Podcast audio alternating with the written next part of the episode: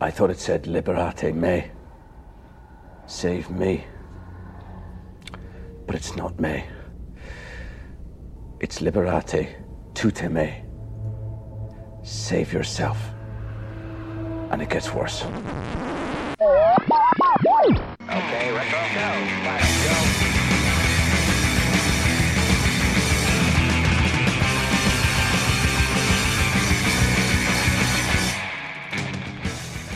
Hello and welcome. Welcome and hello. This is Wait You Haven't Seen, and it's a show where we talk about movies, and specifically, we talk about a movie that at least one of us has never seen before. I'm your host, Travis, aka TV's Travis. This is episode number 111, and the movie this week was 1997's Event Horizon. And joining me to talk about it because he had never seen it before, from the So Wizard podcast, Mark Ellis. How you doing this week? I am good. I am good. I uh, I really enjoyed uh, finally crossing this movie off my list because it's been like a it's been like a monkey on my back for years, years and years. Yeah, so I'm curious, how is it that you didn't see this? Because I, I haven't. I have to assume, given the podcast that you're on, that you watch a lot of sci-fi and a lot of horror. Yes. Uh, kind of. Yeah, yeah. I'm not really a horror fan. Okay. Uh, I like good. I like good movies, and if a good movie happens to be a horror movie, then I'm down for that. But horror movies, just in general, um, they don't really work for me because I my brain instantly starts to go, well, why don't they just, you know, like a character walks into a dark room, and I'm like, okay, well, it's it's 2019. Why don't they just pull out their cell phone and use the flashlight on their phone and look, look around? But characters don't do that, so then I'm I'm out of the movie. Uh, so horror movies would never was never really my thing. Okay. Uh, sci-fi is, but this one just never came up. Um, in all the years that we've been doing the podcast, it just never came up. Fair enough. Fair enough. So I have a little history with this movie, and I kind of want to mention that because it sort of is the story of Event Horizon to me in a lot of ways. So this movie came out in 1997. All right, I was about 15, 16 years old, and the marketing for it at the time leaned very heavily on the sci-fi aspects of it. Uh, they they ran. I remember watching like a half-hour special on the the upcoming movie on the Sci-Fi Channel. Um, all the posters were showing the ship, and they showed Laurence Fishburne and Sam Neill on them, and the the trailers were all. I mean, the trailers had a lot of the uh, one-liners like "This ship is a tomb," and you know the whole ship is alive, and it gave you that haunted house in space feel but they very much leaned on that that sci-fi aspect of it. So 15, 16 years old, me and about three of my friends get together. We want to go see this movie. We've been watching trailers for it all summer on TV. And my friends' parents say, well, they'll take us to the movie that night. So there's like six of us that go, four, four of us and his parents. And we pile into the theater. We're all ready. We watch the movie we were not prepared for what this movie actually is in any way whatsoever. And it was it was six people that hated the movie walking out of it. I did not like this when I first saw it. Um and it was about 2 years later uh when I was on a uh, a a trip I think for either cross country or track and it wa it came on on like HBO in the hotel the night before the race. And uh, a couple of the guys that were on my team that were staying in the room with me were like, "Oh, this movie's great. We need to watch it." I'm like, "I didn't like this movie. Why am I gonna?" But you know, I'm I'm a captive audience. I got nowhere to go, and I'm outvoted three to one. So Right. we sit down and watch it again, and knowing what it was going into it, I enjoyed it. It was it, it, it wasn't because I wasn't so so jarred with it. Now, what did you know about the movie prior to watching it this time and seeing it for the first time? I actually did know it was a horror movie. Okay. Um, I knew it was a horror movie in space, and for some reason, whenever anyone brought this movie up, you know, when some whenever Event Horizon would come up, my brain would immediately go to the movie Enemy Mine with Oh, wow. uh, Dennis Quaid and Louis Gossett Jr. Yeah. because it's like it's the same kind of color for the the poster. Okay, I can see pretty that. sure yeah. they were like right, next to each other at the video store, um, in the sci-fi section. Mm, Uh, yep. And I okay. spent many years in video stores. So whenever someone would say Event Horizon, I'm like, oh yeah, I've seen that movie a hundred times. It was on HBO. Louis Gossett Jr. is an alien. He gives birth to a little baby alien. Yeah, I remember that movie. And then it's only afterwards that I'm like, oh wait, no, you're talking about the other one with uh, Laurence Fishburne. No, I never seen that one. And this happened year after year after year after year. So um, yeah, I just I never got around to seeing it, and like I said, whenever someone brought it up, my brain immediately went to Enemy Mine. Yeah, I you know what? Given that they're both next to each other in the movie uh, movie rental place, I can totally see that happening.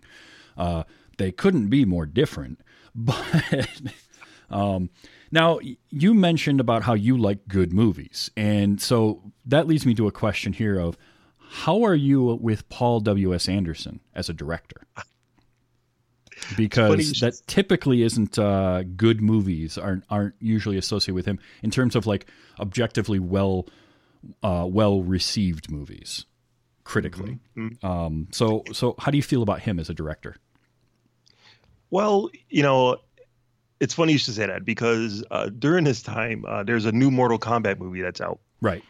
Uh, and we on a show on, on So Wizard, we did a uh, we guested on another show where we reviewed Mortal Kombat Annihilation, the second one, which is which was another movie that I had never seen before. Okay. but I did see the first saw the first one in the theaters and I enjoyed it at the time. Uh, but in order to prep for this new one, I watched the first one again. Mm-hmm. And I figured, okay, I'm going to watch uh, the first Mortal Kombat. Uh, I know eventually I'm going to get around to watching. I almost said Enemy Mine again. Damn it. uh, I'm going to watch Event Horizon for this show. Mm-hmm. And I'm like, you know what? I might as well just do a trifecta and watch Monster Hunter to just might as well make this a Paul Anderson uh, week, you know, sure. a couple of weeks. Sure.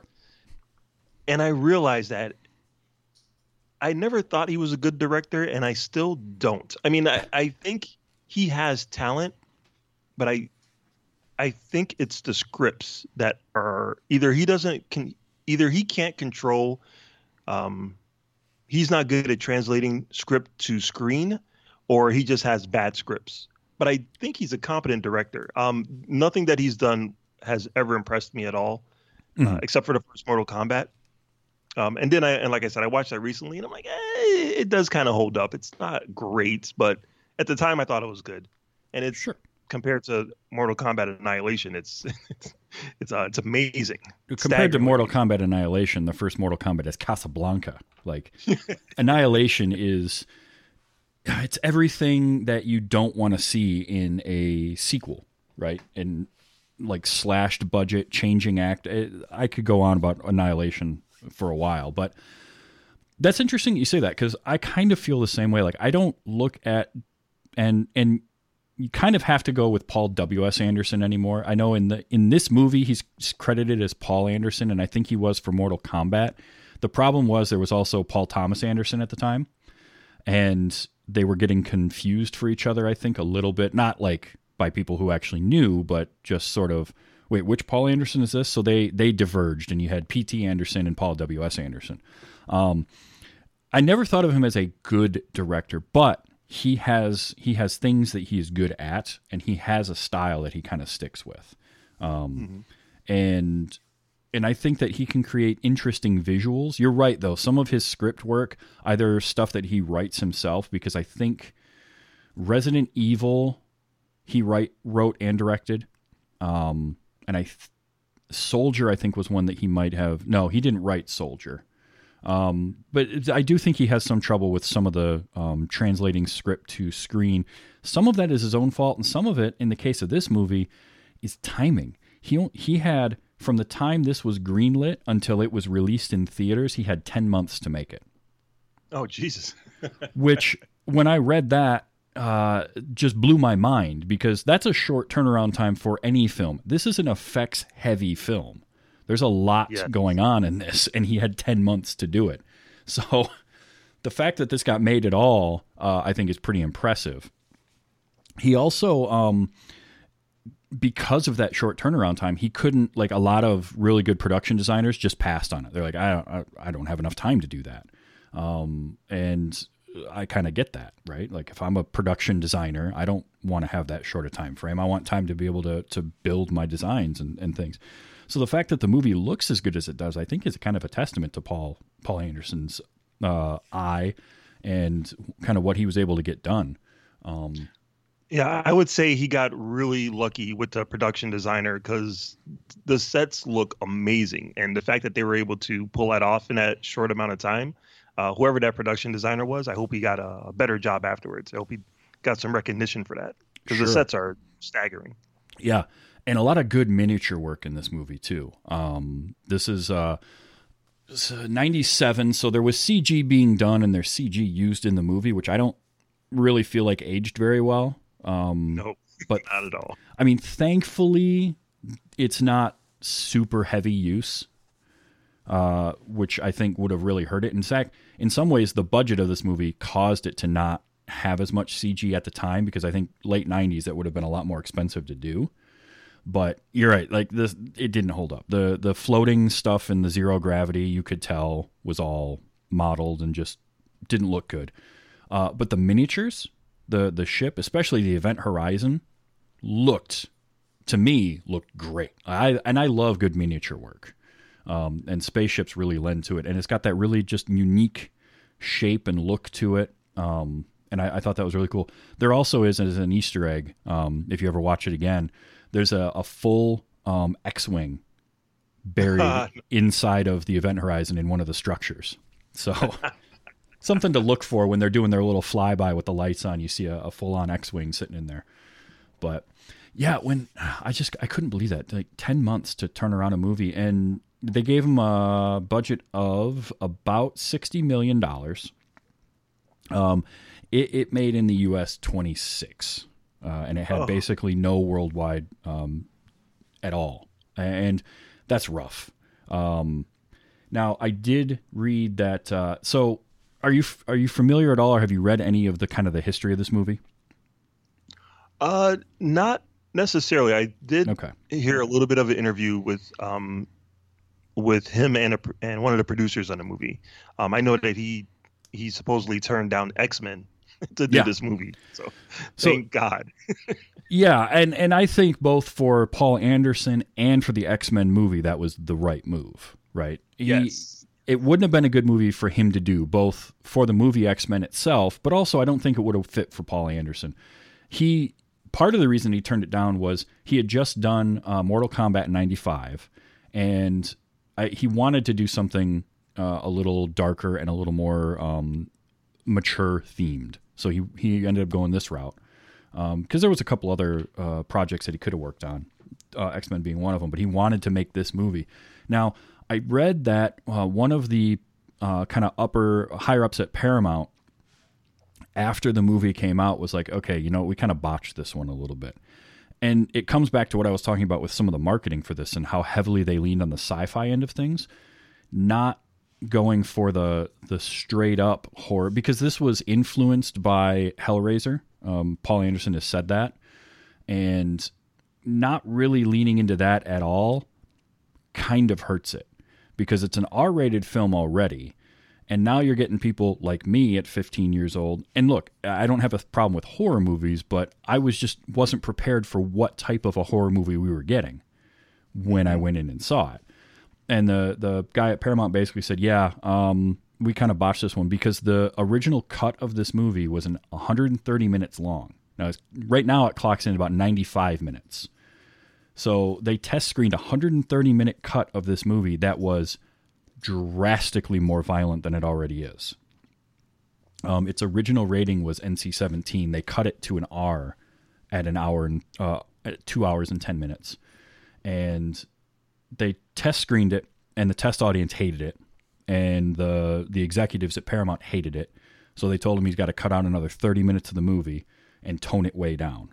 So this is the toned down version of what Paul Anderson wanted to make. If that gives you an, any idea of kind of what we were, what we had in store for us.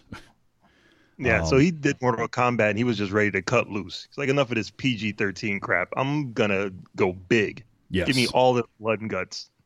oh boy, and and some of the stuff I read uh, that was cut was things like the the scene where they um the the whole uh, ship's log when they decode that and they watch that video that was much longer um, oh, and more graphic. And one of the things they did, and this is brilliant filmmaking in terms of like we're going to create this scene and we're going to do some authenticity for it. But um, they had cast for that particular scene a lot of uh, amputees. And so there were um, scenes where like somebody's trying to. There were shots in that that were like somebody trying to crawl away and his legs getting bashed up, you know, up and like parts of them being left behind because he had no legs, so they could get away with that, or like limbs broken and just I mean, horrendously graphic stuff. Like reading the descriptions, I don't think I want to see it, but I can understand what they were going for. Um, the the scenes of like uh, when the ship is showing him what hell will look like, there was more Yeah. of that, and it was even more graphic, and there would be just all this stuff was was was just amped up so much more. Um, the Jason Isaacs death was worse originally, um, if you can believe that, and so the the the guy at Paramount from the interview that uh, I saw with Paul Anderson basically told him like, okay, we kind of botched this. I feel like we should let you put out a director's cut of the movie and let you put out your movie. Probably figuring at this point, look, we've already lost money on this. Maybe we can make some back with a director's cut, right? Mm-hmm. So, this movie being made in '97, this is pre like DVDs weren't super popular yet, so extra cuts of movies didn't happen as often, and the storage of the original film was either not cat uh, not cataloged or they they put it in all sorts of random places. So Paul Anderson like searched around trying to find his film cans, and he couldn't find them or they were stored improperly, and most of his footage is destroyed.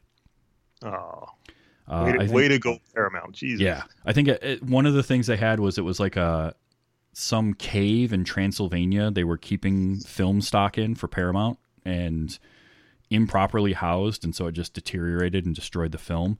Um, in 2012, somebody actually found a VHS copy that had some of those deleted scenes in them, and they gave it to Paul Anderson, and he watched it and said that the quality of it was almost unwatchable, and he couldn't he couldn't do it from that. So there's there's a couple of things on like a collector's edition DVD that came out um, of uh, storyboarded stuff and a couple of deleted scenes, but yeah, there was all sorts of stuff that he wanted to put in here, and the apparently the studio was ready to let him do a director's cut, and he just can't do it. So we may never see that, um, which is a bummer for Paul Anderson, I think, more than anything. Just because Uh, you you can know- you, you can kind of feel like this was a passion project for him. If he's turning down uh, somebody, um, A- Artemis in the chat brought up uh, Alien Resurrection was another one that he turned away uh, to do this, and um, uh, X Files. They were going to offer him X Files.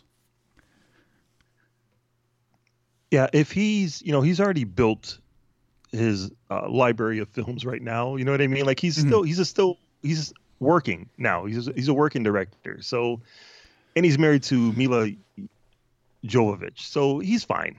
Yeah. Oh, he doesn't yeah. need a director's cut of Event right. He's okay.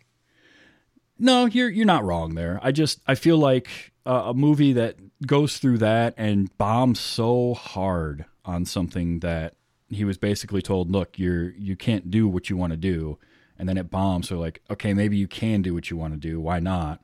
And he can't. Like he just he isn't allowed to do it at that point because the film's just gone. It's not there anymore. It, that just kind of bums me out a little bit, but.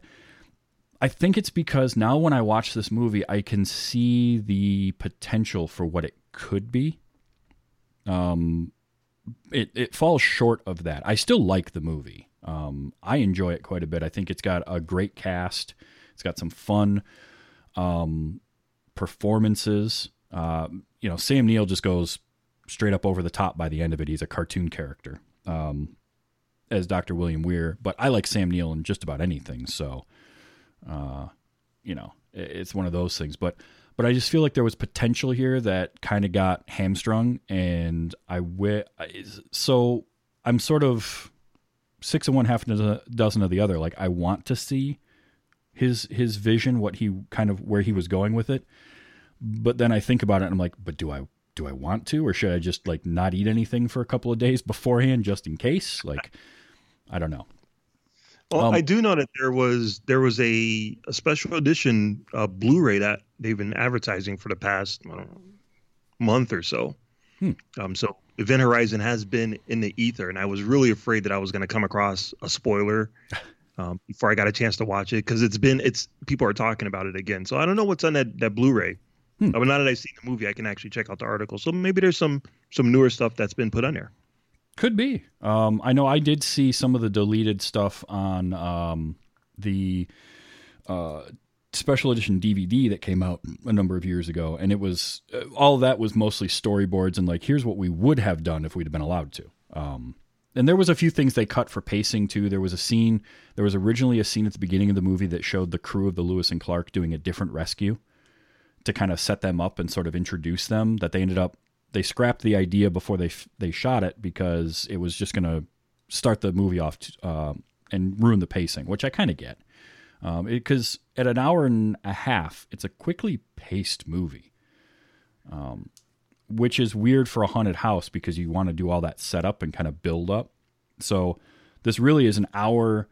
And I wrote in my notes, there's kind of two turning points, but it's kind of this long, drawn out bit, and then it goes the last half hour where it really kind of kicks into gear. But for me, and I'm curious if you thought this too watching it, but the two turning points for me were the scene with the airlock and the young kid in there. Um, because up until that point, the movie has been very much like uh, kind of trying to build the atmosphere, not really showing us a lot, right? Uh, we had the one floating uh, corpse. But outside of that, it's been more of what you don't see and kind of what went on here, and we're trying to figure it out. And then they have that scene, and that scene's pretty, um, for me, pretty it, like a pretty powerful scene, just because you get to see the interaction between some of these characters, and plus it was very bloody. So that was the first turn. Uh, but then It's the a, se- it's a, oh, I just want to say that that scene is really it. It shows that Paul W S Anderson is a good director. Like that scene is very suspenseful. It's done very well. The blood effects, the zero gravity blood effects, I thought were actually really good. Mhm. They were surprisingly good at that time. Um, and yeah, it does it it does a really good job of showing exactly who these characters are. The fact that uh, Laurence Fishburne's character does work so hard and is so calm and collected to try to save. Uh, I, I want to say his name was Justin. Try Yeah. to save Justin's life. Um, like that whole scene, just it it really elevated the characters. It was quick pace. It had nice blood, and it, I'm like, oh yeah, yeah. Paul Anderson is good. Yeah, he's a good director. Um, so yeah, I, I I definitely see what you mean. Why that part things kind of turned it up. It turned up a notch a little bit. yeah, that was the first corner the movie turned, and now we're like, okay, all right. So now I, now I kind of have an idea of what I'm watching. Uh, and and granted, this is this is the me that's seen the movie a couple of times, not the 15 year old me that was like, what is happening? What? Why is there so much blood in my space movie? But um, the second one was an hour into the movie when they're collecting the CO2 scrubbers, and she turns around and goes back into the room because she thinks she sees her son. And that's the moment when the movie turns it up to 11 and says, Oh, you thought it was bloody before. Let us show you something now. And it's really where it, it cranked it up. And I am of two minds of the last half hour of this movie.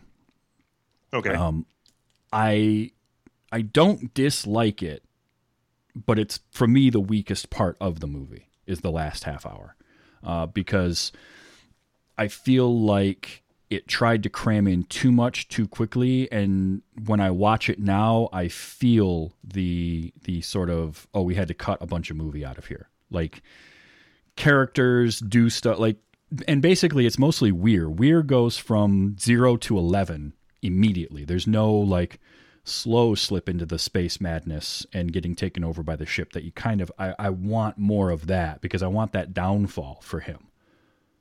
And there's too many moments where, you know, he's he's already established that he is a bad guy and he does the whole, you know, the, you can't leave the ship, she won't let you. I am home. And then he Right. walks into the room and he sees her there and he's all concerned.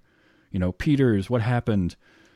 So, and then he has the moment where he, you know, tears his own eyes out from the the vision that the ship gives him. So it's like it, that feels there's too much too much flip flopping going on too quickly for me uh, in that last half hour.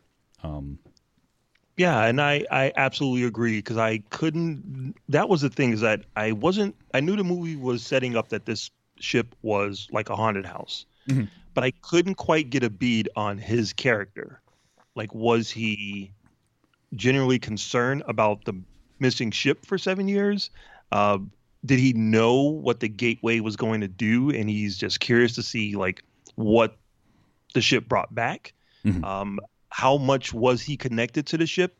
And I couldn't quite get a grasp on it because, like you said, there's a part of it where he's like, "I am home," and he's backs away into the shadows, and you're like, "Ooh!" But then after that, when he goes into the room and he sees uh, the other character when she falls from the top and hits the bottom, and he's all like, "Oh no! Oh no!" Like he he he's showing care for her. So I'm like, Mhm. "Wait, are you connected to the ship or are you not connected to the ship?" Like I couldn't quite get a bead on what what his motivation was. Um, so when he did rip his eyes out and he becomes the cartoon character, I'm like, yes, finally, I, I understand it now. Just let's just let's just do what it do. Let's just see what it see where it goes. Yeah. So I I did appreciate that turn. Yeah, I, I definitely I did. It's just like I want that to take longer or give me more of that. You know, give give me Yeah. more. Don't don't just go from off to on. It's not binary. He's not good and then evil. He should he should slip and and fall out of it, or give us give us something in his backstory to make us think that he could go that direction. Because the movie starts off. You're right. You is he just concerned for the ship, or does he know anything more than he, what he's letting on? And they they try to make it seem like he doesn't know anymore. I don't know. It's it, it gets a little bit confusing, but over like I like Sam Neill in it because Sam Neill is just he's cool and he's good. He is so good at playing that just on the edge of you're not sure how sadistic he can get. Like what Yeah. level he's going to go to. And Sam Neill for some reason just has this weird presence where he can pull that off. Um we haven't talked a ton about the cast, but the cast in this is pretty good. Laurence Fishburne is Captain Miller. I mean, Laurence Fishburne, how do you go wrong there?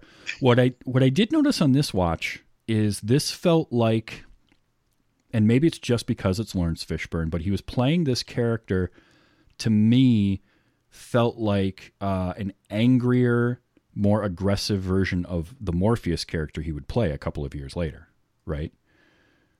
And and, and maybe I'm you know, on my own on that, but it felt like this character informed a lot of what he did with Morpheus, but Morpheus is Captain Miller after he's uh, gone through some Zen Buddhism. Uh, you know, I didn't quite catch that. It, did take me a, a second to try to remember exactly where um, where Matrix came uh, Mhm. regarding this movie. It was a couple of years afterwards. Yeah. Um, yeah, I definitely felt he was more. Um, I don't know. He just seemed like like like the captain that you would want, the no nonsense captain, who you know everyone respected. You know, his one word, and people would be like, "Okay, we, we got a captain." Like they will follow him anywhere, and that he would do whatever he could to help his crew, save his crew. Um, yes. and he was all about the mission. So I, I thought that his character had a very straight line. There was no like really wavering in his character at all. The thing that I did pick up on, and I don't, I don't know if this was, I don't know if this was in the script or maybe I'm just imagining it, but I think there was a little something between him and not the not the blonde with the hat, not her, but the the other the um, guy, Oh, the character with the with the brown hair. Yeah. Peters, yeah, one who was who had the son that, that she kept seeing. Because there's a there's a part in the in the beginning of it, right before they go into the uh, the cryo cryostasis Mhm. thing, um, and you see them in the background, and they are really chummy chummy. Like they are they're not speaking like a captain and his subordinate. Like they are ta- they are speaking like really really close. And I'm like, oh, all right, so that that's gonna that's gonna come into uh, fruition a little bit later on. I'm thinking. But then right after that, he has a scene where he sits down with her and he's like, "I'm sorry, I had to bring you along. hmm I know, you know, uh, this is difficult for you." And she talks about her son and how her ex is going to take care of it. So I'm like, ah, there's there might be a little bit of something going on between them. And then that's it. Yeah. There's nothing else after that. And I think, um, I think there was supposed to be something between him and the other lady, the the blonde with the hat because they have they have a weird scene at the end where he goes to save he goes off to uh, uh, blow up the ship or Yeah. hit the explosives. And she's in a doorway, and she's like, "I'm coming with you," and he's like, "No, you stay here. You get this ready." And then she just kind of looks at him, and he looks at her, and then he goes off, and I'm like, "What? What, what was that?" So yeah, I did read that um, there was a plan. There was a plan at one point to have some romance between Miller and Stark, the blonde, Joely Richardson, uh, and then they kind of scrapped it. But that must have been just a little bit of leftover.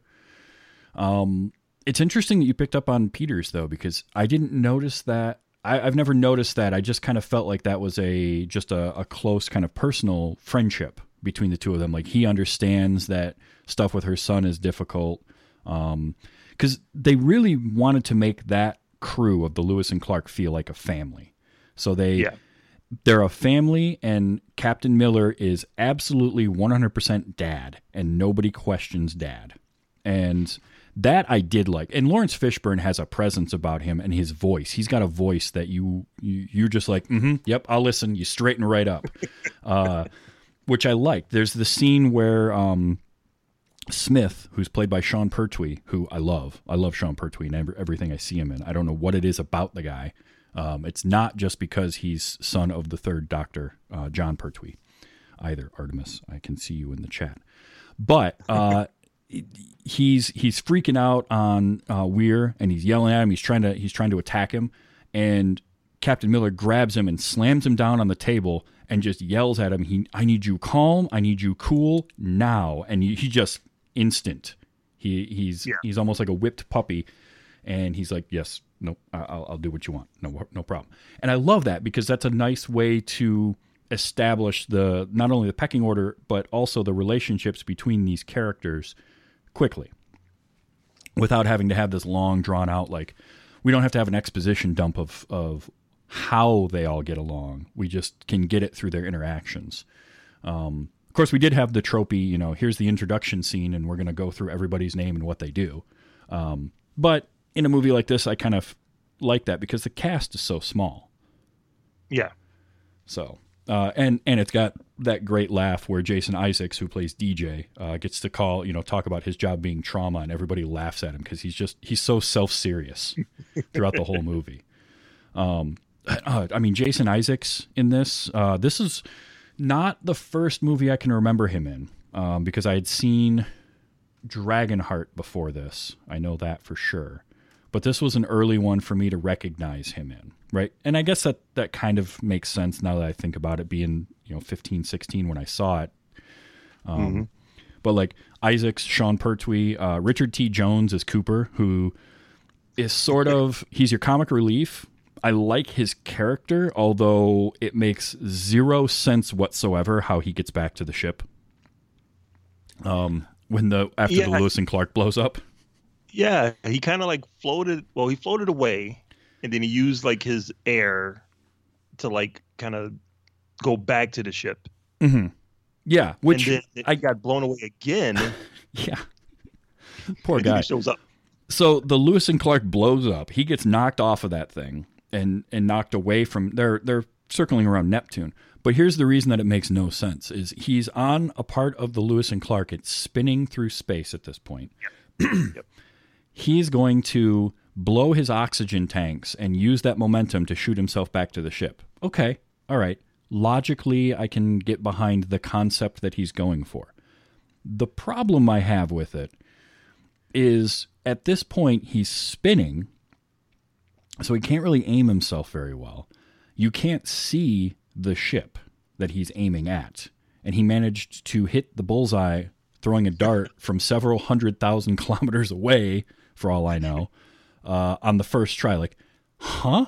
Okay. I mean granted we're talking about a movie where a ship goes to hell and comes back. So i guess you know park your uh park your incredulity at the door. But that was like there there's suspension of disbelief and then there's like no no you you can't you can't pull that one off um but you're right No, and then I- and then he gets blown I up again so I I totally bought it because I didn't want the character to die like that. Like when they once the ship blew up, I'm like, oh man, he's dead.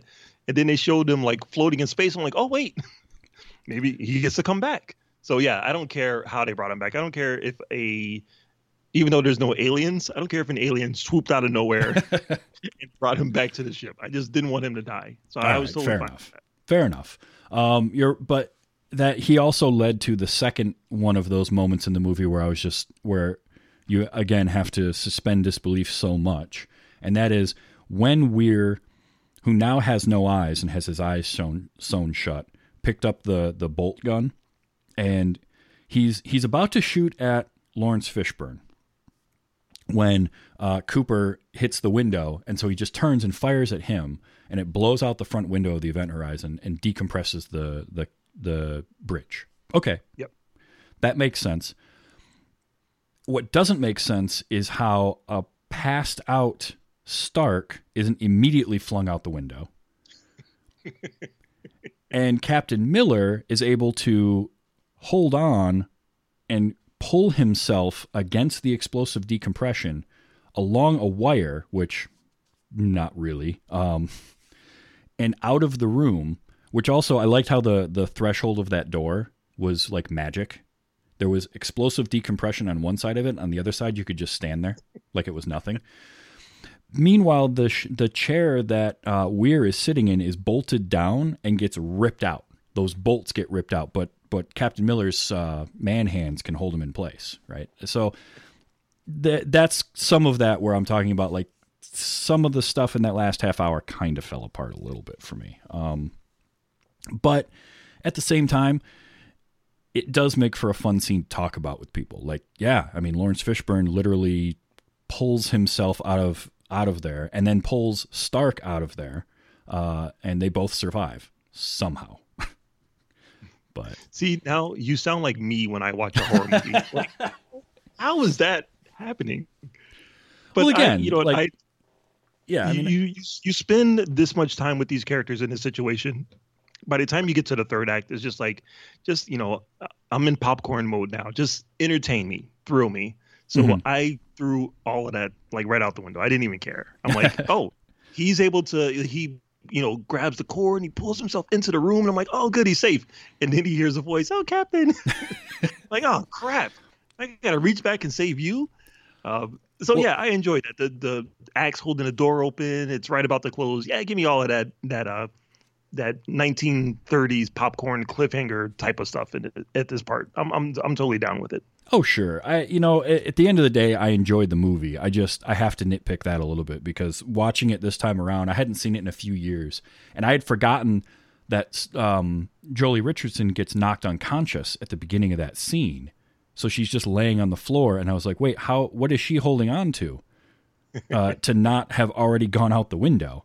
Um, so it was one of those where it's like, ah, man, I have to, I have to mention it because it's just, it's so silly that it, but it also fits with uh, Paul W S Anderson in a lot of ways too. He he sort of he reminds me a little bit of he's a different version of, but Stephen Sommers does that a lot in his movies too. Where Stephen Sommers is just like, look, I'm just going to make the movie that I want to make, and if Brendan Fraser has to run faster than the speed of light in order to outrun the sun coming up, he then he does it. That's just that's just how it goes.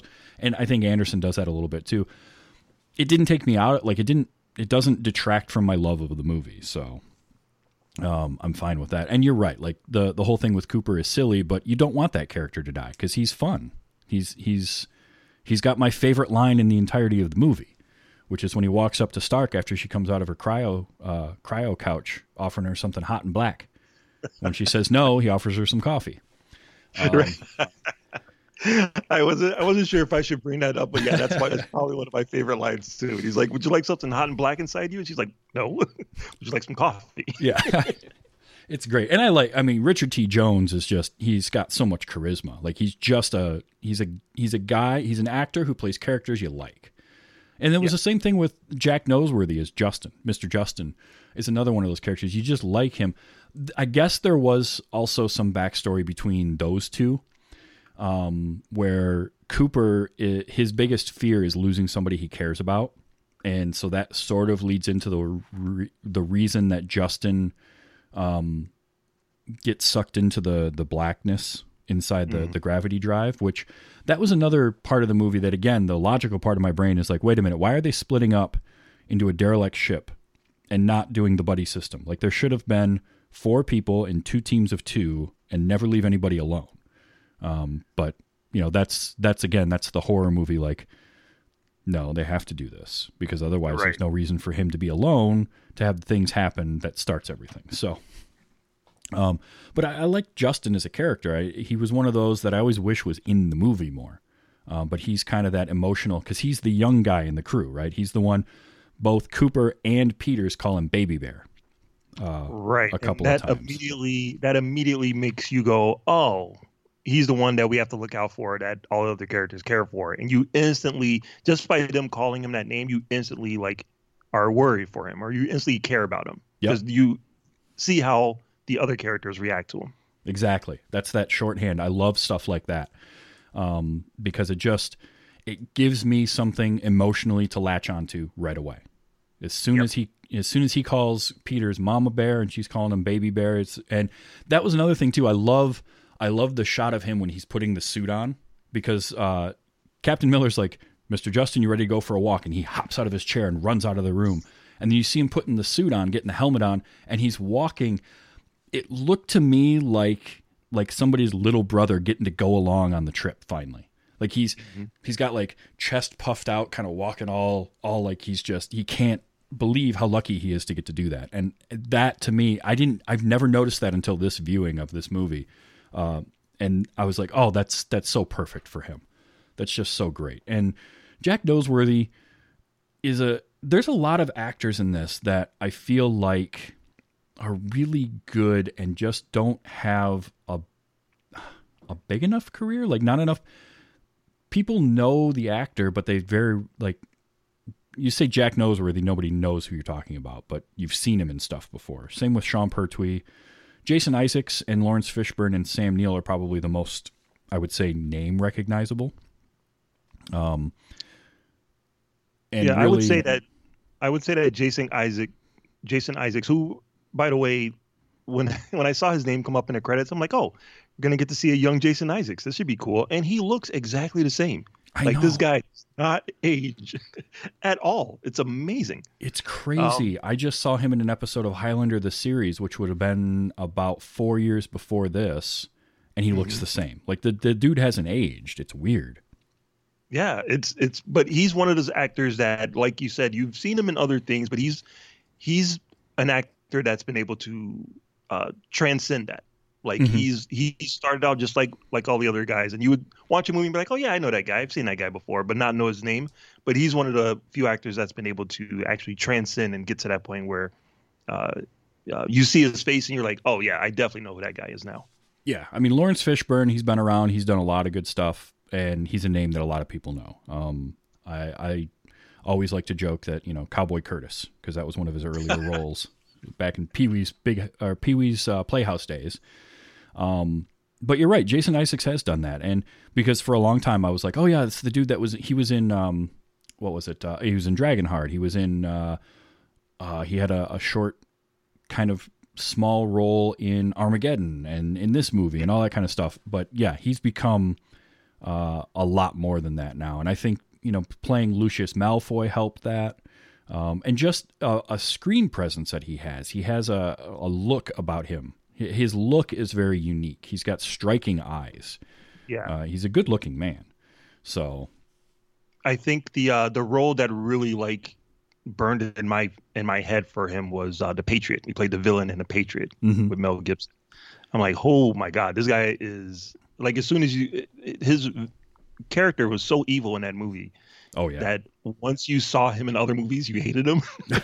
Even though he's played a completely different character, it's like, oh, it's that guy. I hate that guy. Yeah, you know, and he's good enough that he can be a villain. He plays a really good villain. But when you put him in a movie like this uh, and let him be kind of a good guy, because he really is, he do, he almost doesn't deserve he doesn't deserve what happened to him. I don't think. Yeah, yeah. Um, so yeah, I, I- I I mean this cast is great, and that's one of the reasons I think why the movie can look as good as it does because it's a small cast. So it's it's a hard hitting cast with Fishburne, with Neill, with uh, Isaacs and Sean Pertwee and everybody, but you don't have a ton of people you've got to pay to be on the movie, so you can really put a lot of that budget towards the look, um, which I like the look of this movie. It makes zero sense whatsoever. like outside of the Lewis and Clark, nothing designed on the Event Horizon makes any sense to me at all logically, but it looks so damn cool. Um, like I would say I something I did notice about it about the the interior of the Event Horizon was that it had almost like once I realized that they were talking about the ship was going to hell, I'm like, oh, there's probably some more like religious type of uh, themes in it. And then you look at, at that ship and it has like, you know, pillars and like Mhm. rounded door frames. And it's like, it's almost like, like a church almost.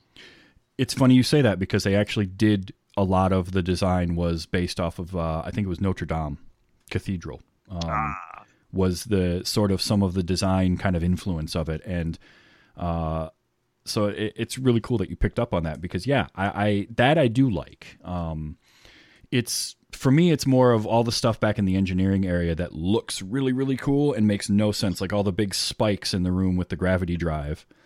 I don't understand why you would have four foot long metal spikes in that room, but okay.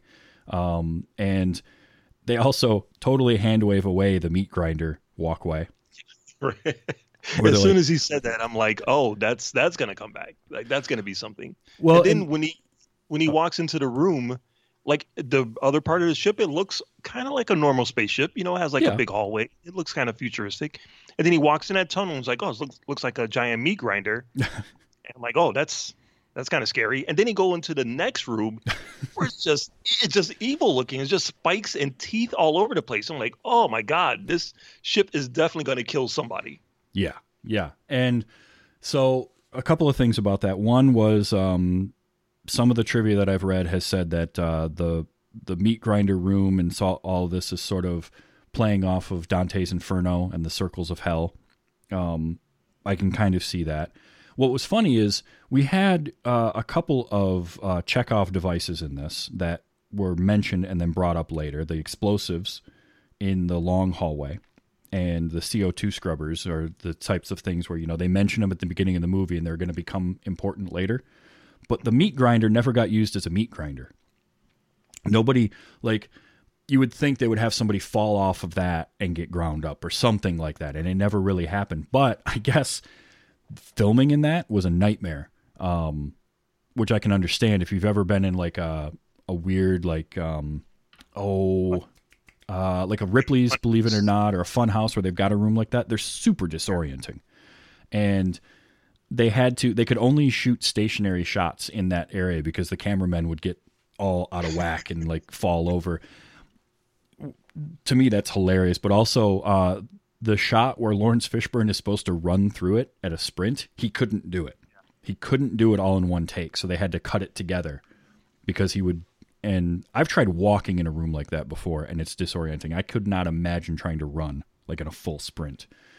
Um but yeah, like you go through that thing and then you get into the next room and it's just nothing but spikes and big nasty looking stuff and that that now the the gravity drive itself, that thing looks so cool. I like that reveal with those big rings and the lights and all of that. Such a cool looking design. But man, that I room is not practical. I, I couldn't believe like how, how good it looks. I thought it, it it's so massive. It's like it's got to be like a like a really well done CG uh, object. But no, it, they I think they actually really built that. yeah, I think that was a 'Cause it- practical piece. That it, and that's amazing. That's Mhm. huge. That it gives you an idea of where the budget for this for this movie went to because that that spinning gravity thing was just uh, it, it was gorgeous. Yeah, it really, really was. I mean, and that's the thing. Like, like I say, I, you have to park your brain for this movie in general. Um, but when it comes to the functional design, nothing realistically would ever get designed that way to be functional. But damn, does it look cool! Like it just gives it the the the look that you want. Yep. Um. So I have I have a piece of trivia. I want to I want to give this piece of trivia to you. Um, and then I have to ask your opinion of it. So it reads like this Although the film met with mostly negative reviews and a disappointing box office result at the time of its release, to say the least, it was it amassed a considerable cult following over the years. Director Paul W.S. Anderson said that this movie's cult status was predicted to him years before by Kurt Russell. Anderson screened Event Horizon and before they had started working on Soldier, and Russell said, "Forget about what this movie is doing now. In 15 years, this is going to be a movie you're glad you made." I have, I have reservations in believing that Kurt Russell said that to him. I don't know. I don't know why. It it doesn't feel like like he would have. Uh, maybe that's just me. Now he wasn't wrong. Like it's got a huge cult following. Uh, but that was just one of those because when I when I scroll through trivia, I'm always like, mm, really? Did did that really happen? Like, and that's that's one that I'm just I'm not sure. I don't know. What do you think? Do you think Kurt Russell actually said that before they made uh, Soldier? I I actually would believe that. Uh, Kurt Russell has been in the game for a while, so I think he probably has an idea of um of I wouldn't say what works and what doesn't work, but probably has an idea of uh of film directors getting their vision out and uh, people's perception of it. Uh, he probably experienced it with um, uh, Escape from New York. Know, that, that it might have been something that kind of reminded him of that. Um, but also, if you're if you're a director for the movie that you're about to start is like kind of like hemming and hawing and feeling down about himself about his movie that just bombed at the box office, then you probably want to give him a little pep talk. Be like, ah, dude, you're a genius. The world just doesn't understand you. In 15 years, they're gonna love this movie. So let's let's get to work. Let's get to work on this movie. Okay, I can buy it that way. You you've convinced me. I could buy that Kurt Russell said that to him. Like, look, we're going to make this next movie. I know your last one didn't do well, but it'll be great in 15 years. You'll you'll be so happy you made that movie. Because you're right. You bring up a good point. Kurt Russell's been part of quite a few uh, cult classics Right. and movies that, I mean, half the stuff he did, or most of what he did with Carpenter, um, are just cult classics that that uh, that built over the years. So I don't know. Um, a couple of casting notes that I found really funny. Um, could you picture Doctor Weir being played by either of these two names? Uh, the first name I'll give you is Scott Glenn. Yeah, I could buy that. because I could too. I think Scott Glenn is an underrated uh, actor, and th- at this point, he would have been. He wouldn't have looked like uh, like leather stretched over wood, like he does now. So I think it would have worked. Um, the other one, Bill Pullman. Uh, I can see why they would cast them, but I don't. I, I don't think I would buy it. I don't. I don't know if he would be able to to really pull that off. I, I could see Bill Pullman in this movie, not as Doctor Weir myself. Like I could have seen him. I could have seen him as Captain Miller in some ways because I think he's got that kind of that ability to to after being the president and that speech that he gives in Independence Day for whatever you want to think of that movie. Like that speech is really good, but I I can't see him playing the darker part. Although I don't know. I could. Right. I mean, I could be way off, but Scott Glenn, yes. Uh, so and then this one just cracked me up. Um, these three were considered for the role of Captain Miller, and I really think this is IMDb trivia where somebody just goes in and puts these names on any movie between certain years. Arnold Schwarzenegger, Tommy Lee Jones, and Bruce Willis were considered for the role of, of Captain Miller. Uh, if by considered you mean somebody was like, you know who'd be good in this? Arnold Schwarzenegger. Yeah, but we'll never get him. Yeah, you're right. All right, let's move on. Yep. Um, and then Jeremy Irons and Amy Brenneman were originally set to star. So I'm wondering if Jeremy Irons was supposed to be Dr. Weir and maybe Brenneman was going to be Lieutenant Stark. Because I think Stark in the original script and probably the, the first cuts, I think, had even more of a role than she did, being kind of the second in command. So uh, I could see Jeremy Irons in this. He'd be this would have been a couple Yeah. of years before Dungeons and Dragons, so he hadn't quite gone to full scenery chewing mode yet. Uh, Jeremy Irons would be. I think he would. He would have been a really good uh, Doctor Weir. I think he would would have been really good to play that. Uh, play up that evil aspect. uh, Oh, for sure. Oh, he he would have had a ball with that. I Yeah. mean, you just look at the the roles that he's had and how much fun he has playing evil. Like, I love him as Simon in uh, Die Hard with a Vengeance and Scar in The Lion King. Like, you can just tell he relishes playing those parts. So, I could I could see that. Um, and then Sam Neill would have to come to the studio for the for the stuff at the end um, and get into makeup for seven or eight hours. My question is why they ended up framing everything so you can only see like a third of his face. I would be upset if I was Sam Neill at that point. Like, look, I spent eight hours in makeup for this. You can at least, you know, do some more wide shots. Um, Yeah, they had him in like a full bodysuit at the end with the scars all over him. Um, Yeah. But you can barely. It, it it only really shows up in like a few scenes. I think there's one like punch or a kick with uh with uh, Laurence Fishburne's character where you actually see like the whole body. But for the most part, Mhm. it seems like it was just close shots, close shots of uh you know from the torso up. and I'm wondering if some of that was to get the R rating over the NC 17 because he's supposed to be naked too. Um, Ah. And there was, so I did read about, and this was apparently shot but then never used, is um, the scene where uh, I, I like to call it the shining scene where the that tank fills up with all the blood and then bursts all over. Yeah. Yep. Um, that apparently, when they were uh, the way they originally kind of staged it out, was that was how Weir appeared again, because as it is now, it's this weird like the guy that's on fire shows up to Laurence Fishburne and then he morphs into Doctor Weir. Um, Oh right. but originally, how they had it was he appeared inside that tank and he breaks out of it, and then he's chasing Stark, and there was a shot when she falls down that ladder, and Cooper Cooper grabs her. There's a shot uh, that was supposed to be of Weir crawling down that ladder backwards in that Oh, okay. full makeup, kind of uh, in an homage to the the spider walk a little bit from The Exorcist, but him him in that full scarred up makeup crawling backwards down the ladder. And my guess is part of the cut for that was also for NC 17 to R, um, because if he's supposed to be naked, we're probably seeing a lot of uh, Doctor's Weir uh, flapping around.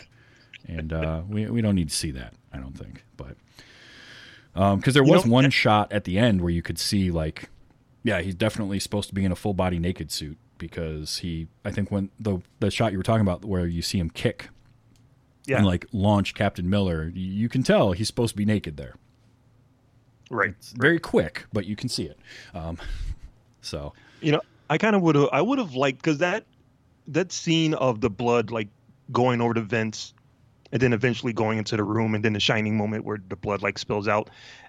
I w- actually would have preferred to see him appear at that scene. Like that would have made a lot more sense to me yes uh, than just him morphing from the fiery guy. well Like, hey, I'm back and I got my eyes. Yeah. So that was one of the things that they changed with the test screenings. Um, was the original ending had uh, I had read something about there was more um, more with Weir at that point and like the whole thing with the the blood, and the test audiences didn't like it, so they went in a different direction, and they had Weir didn't show up, but they had the guy on fire, um, who was uh, the Burning Man or Edward Corrick, I guess was his the character's name, um, and then test the test audience didn't like that, so they kind of made a mishmash of the two. Uh, but you're right, like Weir coming back and just morphing in at the end feels weird and kind of off put because I guess um, that was originally supposed to be some sort of manifestation of the darkness from the other side was manifesting itself as weird. So I don't know. Either way, um, it, that's that that's to me still the weakest part is that that very end. I love the idea of Captain Miller um, getting trapped and sacrificing himself for his crew because we've established that he doesn't want to lose any more crew members. After that one guy, he's he's steadfast on it, and now he's lost crew members, but he's going to do everything he can to keep those that he's got left alive. So I like that. I like the idea of him sacrificing himself, but it just feels so disjointed and weird at the end. So, um, but yeah, I mean, Event Horizon uh, overall, I like the movie quite a bit. It sounds like you had a good time with it too. I did. It it kind of showed that, you know, and maybe it's because I just finished watching Mortal Kombat and uh, Monster Hunter, Could be, but it kind of showed that that he has talent. You know, he does have some skills. There's some of some of the special effects are really dodgy, um, even for that time frame, and not just like the CG, but some of the, like the explosions that happen on the ship. It's like uh, uh, like the frame rate is just off, and oh some of yeah, the the slow motion scenes like at the end looked a little jarring. Um, but there's other shots in the movie. Um, like there's a, an amazing shot of the crew uh, where they're all kind of framed together and they're all sitting around um, discussing like what they're going to do. And you get to see like each member of the crew, and you get to see the set. You get to see like you it, you get to see everything. And I'm like, this is a nicely framed shot. Like this is really cool. Like I'm really invested in this. Paul Anderson, okay, you, you got some skills. Good, good. Mhm. And then you know some weird special effect that happened after that, and I'm like, ah, here we go, here we go. Um, but yeah, I did. I I actually did have a good time with this movie, and it, it, the other thing that really helped was, as soon as the movie started, there's like the '90s techno music. Yep. immediately puts me back into that time frame. I'm like, oh, okay, we're we're doing a movie from this part of my life. Okay, Yes. now I now I know what to expect. So, Um, oh, two two things I have to mention because I forgot. The moment that Smith reveals the explosive in the Lewis and Clark, I Yeah. think is my my favorite moment in the movie because here he he's been so rough and tough and all that, and he he notices where it is. He pulls that back and he sees, and there's five seconds left, and his reaction is just like, oh, and he Yeah. just gets that forlorn look, like, well, I'm dead, and there's nothing I can Yep. do about it. Uh, that cracked me up, and then the music you brought up is perfect because I wrote down in my notes, you know, yep, we got us some uh, some definite '90s ass like metal techno stuff going on. So Paul Anderson originally wanted uh, Orbital to do the music for this movie uh, because he had he had had one of their songs in um, or a couple of maybe in that were in uh, Mortal Kombat, and the studio balked at that. They're like, eh, I don't know. So so he brought in um, and I can't remember who did the music for this. I'll look it up here real quick. But he the guy that uh, Michael Kamen um, came in and worked with Orbital, and they they did that music, and I do like that quite a bit. And then you had um, Prodigy for the end credits. Um, Which I completely forgot how much of a Prodigy fan I was back in the '90s until that song came out. I'm like, oh my god, I haven't heard this in forever. Yeah, same, same. And it's funny too because the end credits are exactly as long as that song. They didn't cut the Okay. song down at all, and the credits run for the length of the song, and that's it. Because they did a very um, old school credits up front opening as well. So Yeah, they did. um, Maybe someone got cut out of the uh, the end credits. Like, all right, we only have three minutes and 23 seconds for the credits. So That if they don't make it. the cut, they don't make the cut. But I mean, I think if you can handle the visuals of the movie, and that's a that is a sticking point because I definitely know people that can't handle uh, a lot of gore, and there's gore in this movie. But if you can handle the gore in this movie, I think it's worth seeing because I think it's got interesting ideas. Some of them don't get uh, executed nearly as well as I would hope, but it's a it it's a it's a fun ride um, of a movie, and you just have to be ready for uh, Hellraiser in space because it's kind of what it turns into a little bit visually, and that can be very jarring. And it definitely was for me the first time I saw it. So, uh, but I'm glad that you enjoyed it, um, and I'm glad that we could kind of fill that hole. So now you can uh, you can check out the Blu-ray, and you don't have to get chided by anybody for missing uh, Event Horizon anymore. So that's good. Yeah, and I'll I'll definitely keep in mind that there is a difference between Enemy Mine and Event Horizon. Yes. Yes. Uh, yeah. Enemy Mine. Uh, so I guess originally it was going to be aliens in this movie, and before this was before Paul Anderson came along, and he came along and kind of rearranged it and made it more supernatural, and that works so much better for it. I think the Yeah. movie is much better uh, for that, and it you know it, it falls into that category of stuff like. Um, for me, this movie fits in with uh, movies like Sunshine Oh yeah. or Yeah, uh, Pandorum, which Pandorum was another movie that my first viewing of it, I was like, do I like this?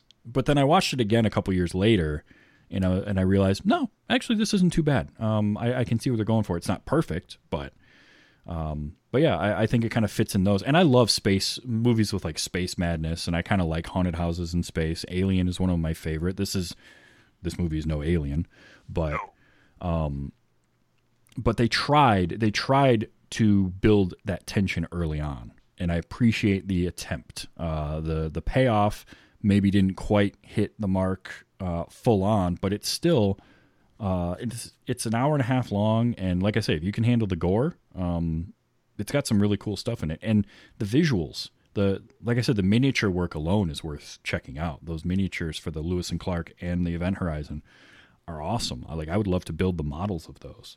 And that's another like I love miniatures for that reason because you know somebody built those those things. Somebody had to design and then physically build a model of that ship. Um, And uh, they they did a lot of they did a lot of those shots that are a wide shot pushing in on a window, and He Like this- loves those shots. There's a lot of those shots. they Like really are. like too many. The first one, the very first one, just goes on and on and on. I'm like, all right, dude, we get it. Uh, I guess the uh, the shot of the rotating um, space station with Sam Neill, where it starts on him and it pulls back, that was like a third of the effects budget for that one shot, and it's 45 seconds long. Like, so it's amazing that the movie looks as good as it does. I think if you put that much of your budget into one shot. Yeah. But yeah, I, I agree with you. I think Paul W. S. Anderson has some skill. Definitely, he's got he's got some things that he can do well. Um, I don't look at too many of his movies as being just outright awful. Uh, I uh, oftentimes what I come away with with this, with Soldier, uh, Resident Evil. Um, I haven't seen Monster Hunter yet, but I always feel like like they're solid, but they just needed a little something more. Like either like this movie, I think he just needed more time. I think him coming in and being like, "Yeah, I can make that movie for you," and it was like, uh, "Yeah, I can make that movie for you in ten months, sure, no problem." Yeah. Um, I think given more time, he could have massaged it a little bit more and gotten gotten just that little bit more out of it. The fact that he made this in less than a year, start to finish, like green light to in theaters, is phenomenal, in my opinion. Yeah. So- and it, and it kind of speaks a, a little bit more about how Hollywood works, where they're like, all right, we have a window. we need a movie to come out in this time frame. Yep, that's Who's gonna do exactly it? it. And that was that was because uh, there was another movie Paramount had in '97 that was supposed to come out in the summer, and they had to push it back to December. And so that's when they were like, okay, well, then we've got this open slot here. We can do this movie. Titanic, that was what it was. Thank you, Faye. I was gonna say, was it Titanic? Because that Yeah. I'm sure that movie gave that studio all types of headaches. Oh yeah. So that was supposed to come out in the summer and then they had to push it back. So that was when they realized they had the opening for this and they threw it in the they threw it to the wolves. And sadly it didn't do well, but I'm glad it got the cult following that it did. Um, and you know, it could have the funny thing is if you think about when this movie came out and the career that Paul Anderson has had, but the career he might have had had this been a big hit you know, even by horror movie standards, because it was never going to be like a a tentpole blockbuster because it's a heavily uh, violent R-rated film. But I just think of like, well, what what projects might he have gotten after this? Uh, instead of, I think his next one might have been Resident Evil. No, it was Soldier. That's what it was. Soldier was after this movie. So I Yeah. don't know. I mean, I, I like Paul W. S. Anderson, but I also have come to the point where it's like I know what to expect. Like I haven't seen Monster Hunter yet, but I want to because I know what to expect from it. I have I have a Well- pretty good idea. we were gonna do it on the show um, because we, uh, you know, we saw the previews for it last year, and it, it came up as one of the uh, one of the movies that we were probably going to talk about on the show. Mhm. Uh, and then it came out, and it was actually one of the few movies that was playing in theaters. That's right. um, even during even during the pandemic.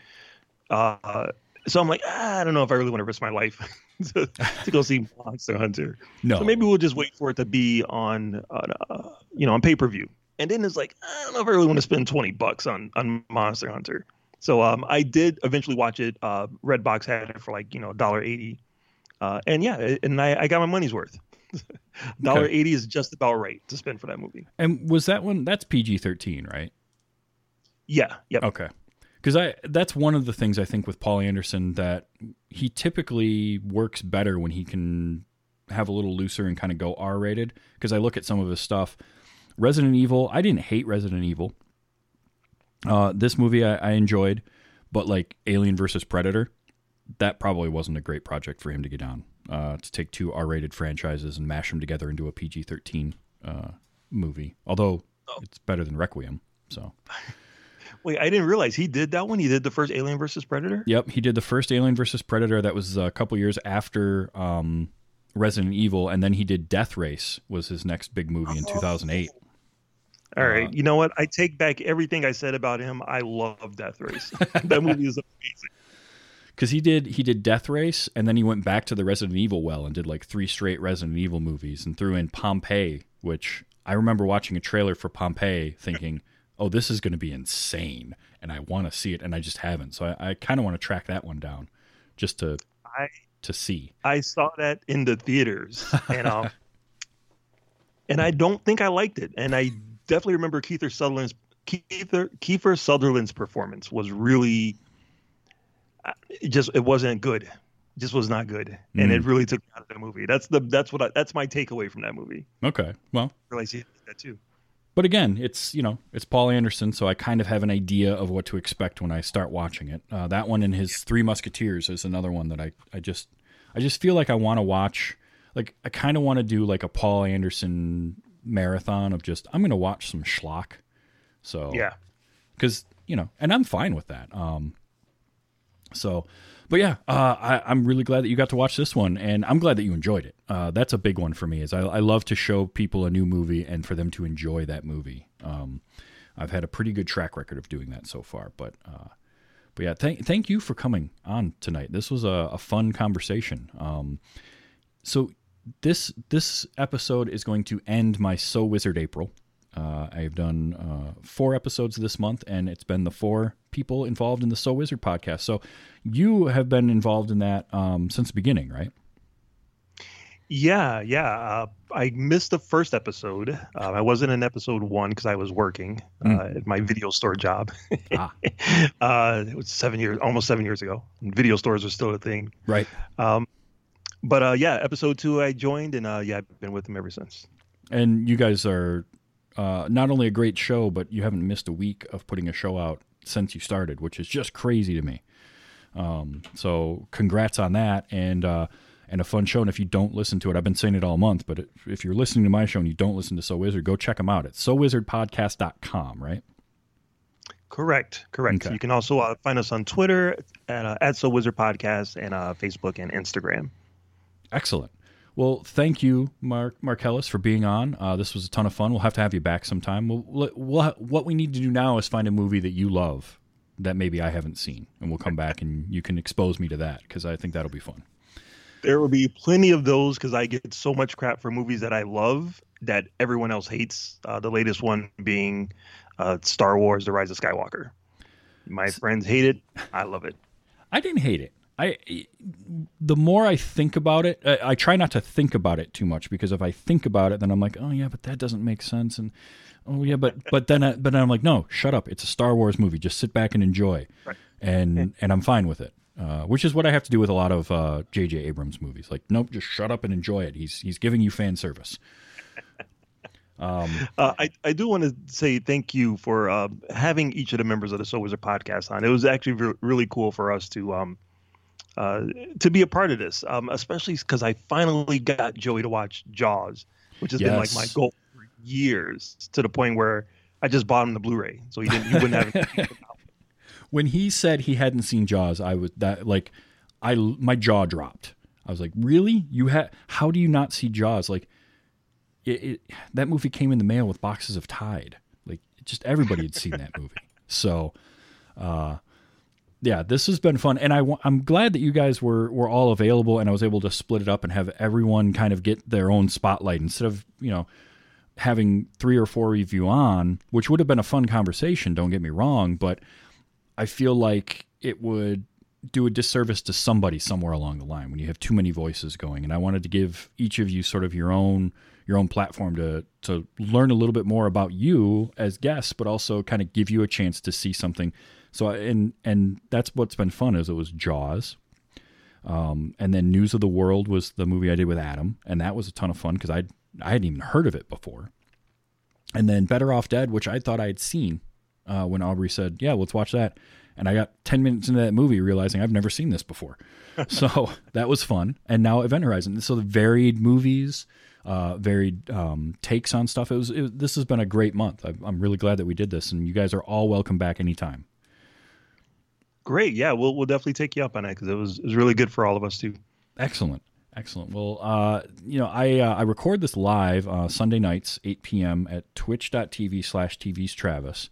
And you can hang out in the chat and be like Nisbet and Artemis and Phil. Uh, Danny Orr is in here, Phelan. Um, and and be like Artemis and yell a bunch of stuff at me. And then when I don't read it right away, um, bring it up later that uh, that you already told me Titanic was the movie that. and I, I, I see you. I see you in there. Um, next week I am covering. Uh, I'm going to be actually seeing for myself the first time, as well as my guest, Jojo Rabbit. Uh, I haven't seen it, uh, but I I love Taika Waititi, and I'm really curious to see. I've heard a lot of good things about it. And now next week I won't be recording on Sunday. We're going to be recording Monday night um, because my guest Bill from uh, 143 pixels and Run Jump Stomp. It was just easier for him to work uh, work doing it on a Monday. So next Monday is going to be Jojo Rabbit, and I'm looking forward to that one. And uh, I've got a few other irons in the fire, a few other good ones coming up. So if you enjoy this show and you're listening to it, you can get it anywhere that you get podcasts um, Apple, Google, uh, I think it's on Spotify. Um, if you do, leaving a review and rating does help the show become more discoverable. So spread it word of mouth if you want, but also do that. That helps out the show a lot. Um, TV'stravis.com is the easiest way to find the show and subscribe to it because I gave it a terrible name with punctuation, and it's it's hard to find by just searching. So uh, if you can do that, that'd be great. Uh, greatly appreciate that. And come on back next week for um, Jojo Rabbit. And uh, I think that's going to be fun. But for Marcellus and myself, thank you. Enjoy your movies. And uh, remember, uh, be excellent to each other.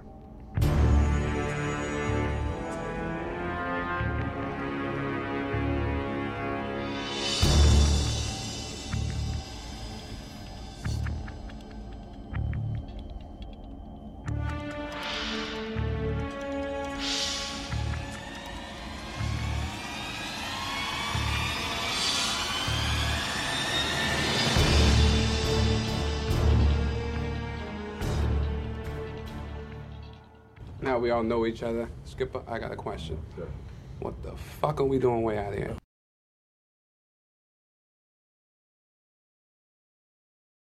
Diamond Club hopes you have enjoyed this program.